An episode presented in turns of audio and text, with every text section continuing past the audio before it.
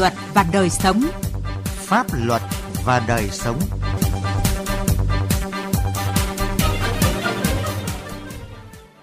Kính chào quý vị và các bạn. Chương trình Pháp luật đời sống hôm nay, chúng tôi xin chuyển đến quý vị và các bạn những nội dung chính sau đây. Nhìn lại những thành công nổi bật của ngành tòa án trong nhiệm kỳ 2016-2021, tình trạng doanh nghiệp sân sau của cán bộ và những hệ lụy.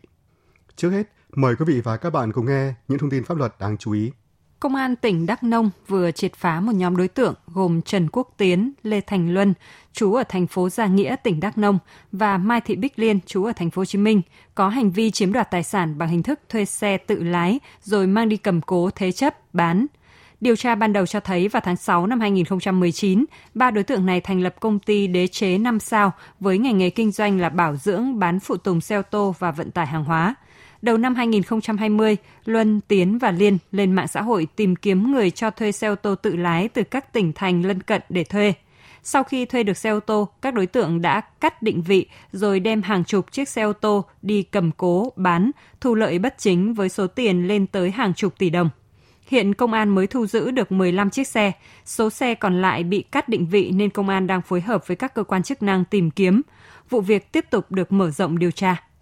cơ quan cảnh sát điều tra công an tỉnh Bắc Cạn vừa ra quyết định khởi tố đối với Cao Sinh Mạnh, giám đốc trung tâm giáo dục nghề nghiệp, giáo dục thường xuyên huyện Ngân Sơn. Kết quả điều tra cho thấy, tuy không đứng lớp, nhưng vị giám đốc này vẫn ký thay các tiết giảng dạy của giáo viên trực tiếp để chiếm đoạt số tiền hơn 61 triệu đồng.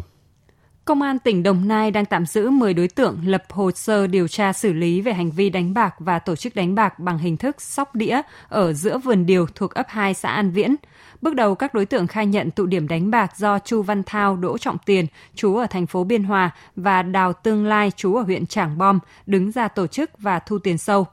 Tụ điểm đánh bạc này thường tập trung các đối tượng đánh bạc chuyên nghiệp có nhiều tiền án tiền sự. Vụ việc đang được điều tra xử lý theo quy định của pháp luật.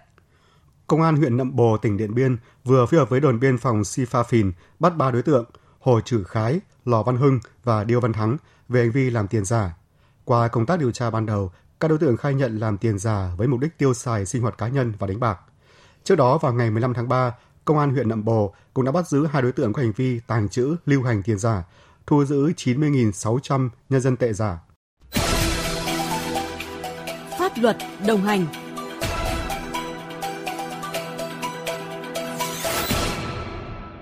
Thưa quý vị và các bạn, trong nhiệm kỳ 2016-2021, mặc dù số lượng công việc tăng, bình quân mỗi năm tăng khoảng 8% với tính chất phức tạp, quy mô lớn và phải thực hiện nghiêm việc tinh giản biên chế. Nhưng ngành tòa án đã không ngừng đổi mới, triển khai nhiều biện pháp đột phá, sáng tạo nên đạt nhiều kết quả nổi bật ở tất cả các lĩnh vực. Đặc biệt là thực hiện cải cách tư pháp và hoạt động xét xử, góp phần nâng cao niềm tin của người dân vào tòa án nhân dân, cơ quan thực hiện quyền tư pháp quốc gia. Báo cáo tổng kết nhiệm kỳ của ngành tòa án cho thấy, mặc dù số lượng công việc tăng, bình quân mỗi năm tăng khoảng 8%, với tính chất phức tạp, quy mô lớn và phải thực hiện nghiêm việc tinh giản biên chế, nhưng các tòa án đã không ngừng đổi mới, triển khai nhiều biện pháp đột phá sáng tạo, hoàn thành xuất sắc nhiệm vụ Quốc hội giao và đạt được nhiều kết quả nổi bật các tòa án giải quyết hơn 97,6% vụ việc thụ lý. Tòa án các cấp đã đưa ra xét xử nghiêm hơn 7.400 vụ án tham nhũng chức vụ kinh tế nghiêm trọng, phức tạp, với hơn 14.500 bị cáo và áp dụng hình phạt tương xứng với tính chất, mức độ nguy hiểm của hành vi phạm tội. Nghiêm khắc đối với người chủ mưu cầm đầu lợi dụng chức vụ chiếm đoạt tài sản của nhà nước. Qua xét xử các vụ án tham nhũng kinh tế, các tòa án đã chú trọng hơn đến biện pháp thu hồi tài sản bị thất thoát cho nhà nước – đồng thời phát hiện và kiến nghị các cơ quan có thẩm quyền sửa chữa khắc phục những sơ hở thiếu sót trong ban hành xây dựng chính sách và công tác quản lý. Theo Phó Thủ tướng Chính phủ Thường trực Trương Hòa Bình, đây là một trong nhiều thành công để lại dấu ấn nổi bật của ngành tòa án trong nhiệm kỳ 2016-2021. Tòa án các cấp đã đưa ra xét xử nhiều vụ án tham nhũng, vụ án kinh tế đặc biệt nghiêm trọng, phức tạp, được dư luận xã hội quan tâm à, trong đó có một số vụ án vụ việc đặc biệt nghiêm trọng vẫn được cho là vùng cấm nhạy cảm và kéo dài từ nhiều năm. À, việc tòa án xét xử dứt điểm nghiêm minh có tác dụng cảnh tỉnh à, răng đe phòng ngừa tham nhũng có hiệu quả và được à, nhân dân đồng tình ủng hộ. Một điểm nhấn nổi bật khác của tòa án trong nhiệm kỳ 2016-2021 đó là tinh thần cải cách tư pháp đã thể hiện rất rõ trong các hoạt động của tòa án, đặc biệt tại các phiên tòa hình sự. Hội đồng xét xử và các thẩm phán đã thực hiện đầy đủ quyền năng pháp lý của mình với nhận thức rõ hơn tranh tụng là con đường đi đến công lý. Ủy viên Bộ Chính trị, tranh án Tòa án Nhân dân tối cao Nguyễn Hòa Bình nêu rõ. Các thẩm phán hội đồng xét xử đã nhận thức sâu sắc hơn tranh tụng là con đường đi đến công lý nên hội đồng xét xử đã không hạn chế thời gian tranh tụng, thực hiện đầy đủ các quyền năng pháp lý, ghi nhận tất cả các vấn đề tranh tụng và căn cứ vào kết quả tranh tụng để đưa ra phán quyết. Chính vì vậy, chất lượng xét xử không ngừng được nâng lên qua hoạt động xét xử, đóng góp của tòa án trong quản lý điều hành đất nước ngày càng thiết thực và rõ ràng.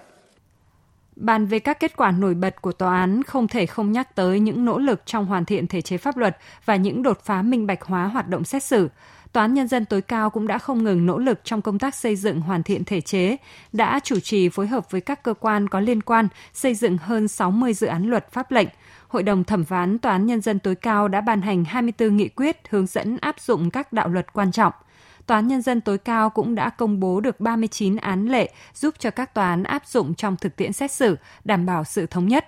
Theo bà Hà Thị Lan, đoàn đại biểu Quốc hội tỉnh Bắc Giang, việc xây dựng hoàn thiện thể chế, nhất là ban hành án lệ của tòa án trong thời gian qua là một nỗ lực lớn để tạo ra đột phá, nâng cao chất lượng xét xử theo tinh thần cải cách tư pháp. À, đặc biệt là tích cực xây dựng và hoàn thiện thể chế cải cách tư pháp. À, trong nhiệm kỳ này thì đã công bố được ờ, 39 án lệ và đã có hơn 1.000 vụ án viện dẫn án lệ trong xét xử. Đây là một đột phá mạnh mẽ trong ngành tòa án. À, cái việc áp dụng à, án lệ này đã giảm được nhiều thời gian cũng như là vụ án không bị à, rơi vào bế tắc. Trong hoạt động của mình, tòa án đã có nhiều điểm sáng mang tính đột phá, tạo được niềm tin của nhân dân và công lý. Tuy nhiên vẫn còn những hạn chế như tình trạng vi phạm thời hạn tố tụng, nhất là các vụ việc tranh chấp dân sự, kinh doanh thương mại, phá sản doanh nghiệp. Tỷ lệ xem xét giải quyết đơn đề nghị giám đốc thẩm tái thẩm đạt thấp. Thực trạng này, bà Nguyễn Thị Thủy, Ủy viên Ủy ban Tư pháp của Quốc hội và ông Nguyễn Hữu Chính, tranh án Tòa án Nhân dân Hà Nội chỉ rõ. Còn một số vụ án xử chưa đúng, ví dụ như là nhẽ ra là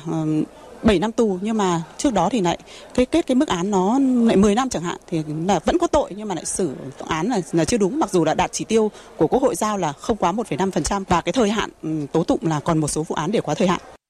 Bên cạnh kết quả đã được thì tòa án vẫn còn có một số tồn tại hạn chế đã được thắn chỉ ra như tỷ lệ giải quyết đơn đề nghị kháng nghị giám đốc thẩm còn thấp. Theo yêu cầu Quốc hội, chất lượng tranh tụng tại phiên tòa còn chưa đáp ứng yêu cầu nhiệm vụ đặt ra vẫn còn một số trường hợp phải hủy sửa án do nguyên chủ quan, còn một số vụ án vi phạm thời hạn chuẩn bị xét xử. Dù còn những hạn chế nhất định, nhưng có thể khẳng định trong nhiệm kỳ 2016-2021, với những hoạt động hiệu quả trên tất cả các lĩnh vực công tác, Tòa án Nhân dân đã khẳng định được vị thế của mình trong hệ thống chính trị, từng bước xây dựng Tòa án Nhân dân xứng đáng là biểu tượng của công lý, lẽ phải và niềm tin.